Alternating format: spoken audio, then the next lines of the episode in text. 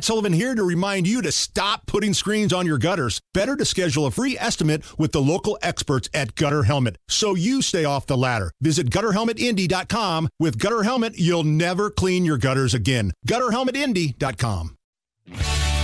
You're listening to the Hammer and Nigel Show on 93 WIBC. My name is Nigel, Jason Hammer, right over there. Also, on the drypueblo.com hotline, a very special guest. Guy Relford is a Second Amendment attorney and licensed firearms instructor. So, Guy, the probable cause document in the Delphi case released today. Witnesses' names were redacted. It looks like Richard Allen is likely the man seen and heard in the Down the Hill video taken on Libby German's phone just before she was murdered in 2017. At least that's what the probable cause document says.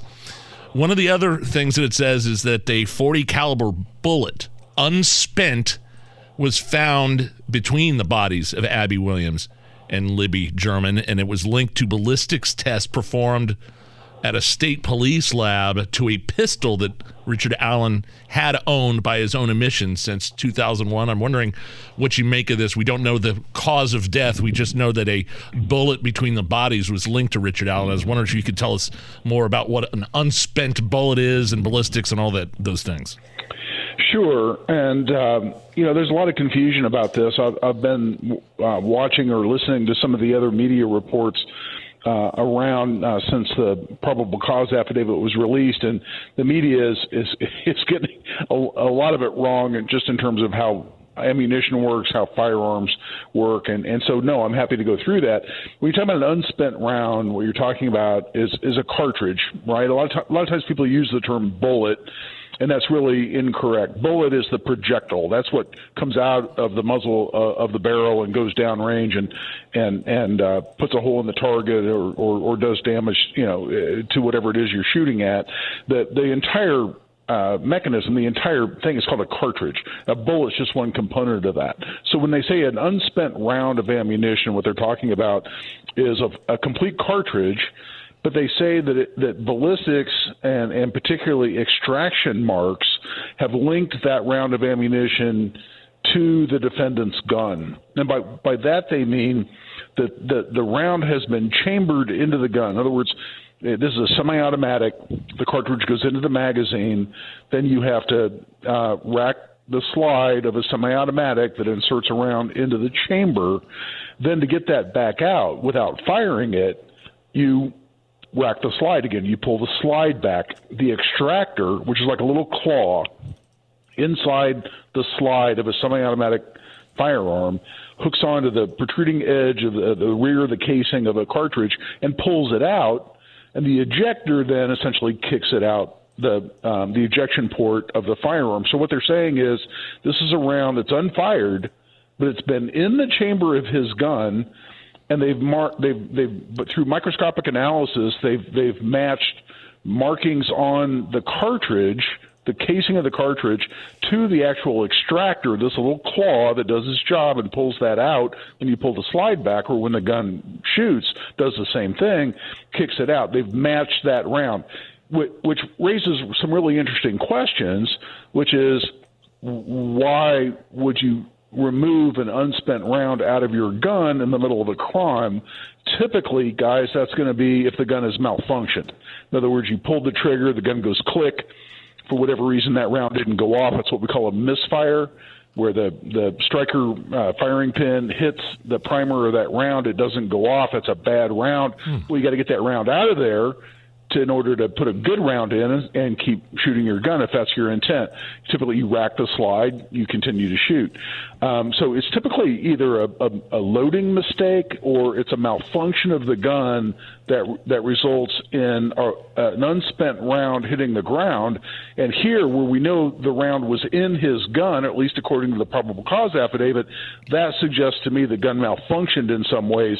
That's why he had to get an unspent round out of his gun in order to get another round of ammunition into the chamber of that gun, so it then was capable of firing again. Is that common? Is that a common thing to happen where a round becomes unspent and it comes laying on the ground? Because when I first read this, again, I'm not the two-way aficionado that you are, Guy. I thought that was really interesting, but is this pretty commonplace?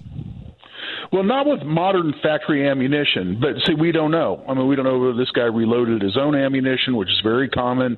You know, and this is reported to be a 40 caliber.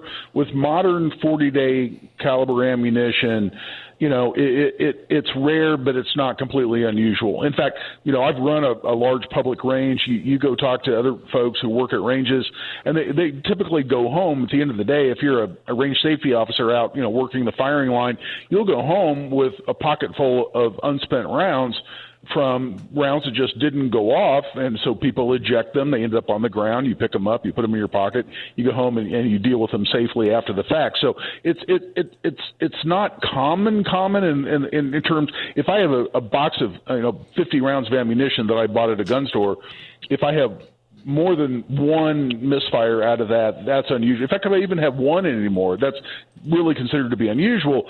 However, you know, stuff happens, and like I said, people that work at ranges, they go home at the end of the day with a pocket full of unspent rounds because of exactly this kind of thing happening.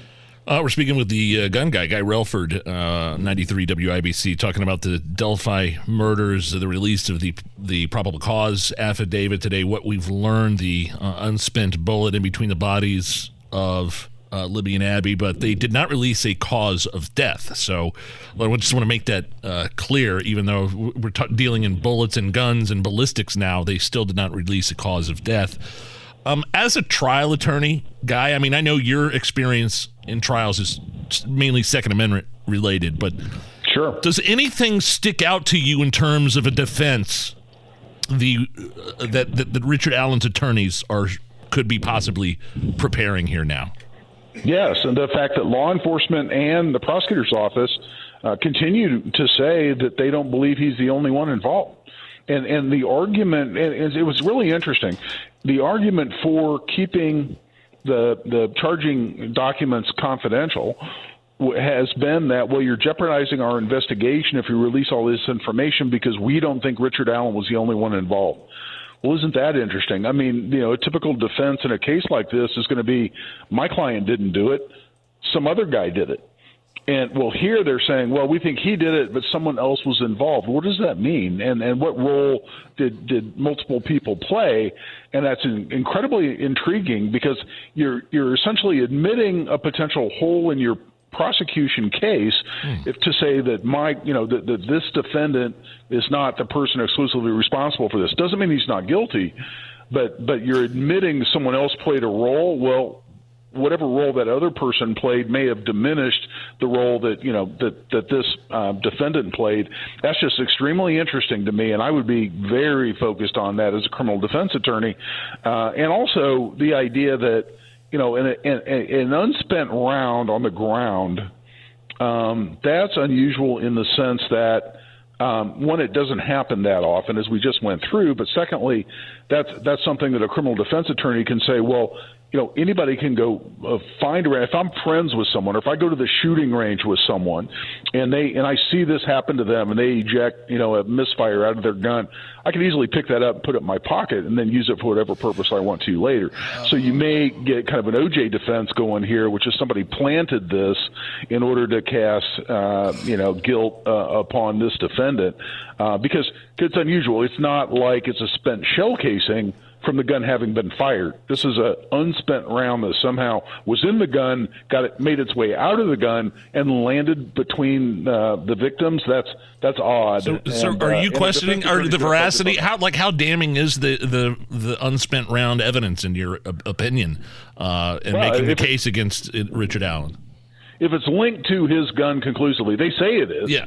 But, you could easily have an expert come in on the other side and say, oh, no, there's some similarities here in these markings at a microscopic level between the extractor on this gun and the markings on this casing. You could have a battle of experts where somebody else comes in and says, no, this isn't conclusive at all, similar but not the same. But if it's conclusively linked to a gun that he owned, yeah, that's a hell of a problem to get over as a defense attorney. But there's an awful lot more to talk about, including whether another expert would dispute those ballistics. Last thing here, Guy, before we let you go, reading through this 8-page affidavit that was released earlier today, it looked like Richard Allen's wife also spoke to the authorities and confirmed that he still has that jacket, still has the boots that we've seen in that still photograph, knives, firearms, including the specific 6-hour .40 caliber pistol, which they believe is the one where the round came from here. Is the testimony of Richard Allen's wife going to be something that ultimately sends him away? Could, sure, and that happens all the time. And that's why people, you know, if you're under investigation, you know, as a criminal defense attorney, you know, people need to realize it's your choice whether you talk to law enforcement or you don't. And a lot of times people want to be cooperative, you know, they want to, you know, deliver the message that they have nothing to hide, and I completely understand that. And they think, well, if I don't talk, then they'll think I'm guilty, or they think I'm hiding something, or I'm, you know, covering for my husband, whatever it might be. But keep in mind, when you have those conversations, just like, you know, the Miranda warnings say, everything you say can and will be used against you, and that's exactly how it works. So people need to make their own choices on how much they cooperate with law enforcement when they're under that, you know, when they're in that situation. He is the host of the Gun Guy Show. He's also a 2A attorney and a firearms instructor. Guy Relford, thank you. Thanks, guys. It's the Hammer and Nigel Show. Whether it's audiobooks or all-time greatest hits, long live listening to your favorites. Learn more about Kisqali ribociclib 200 milligrams at KISQALI.com and talk to your doctor to see if Kisqali is right for you.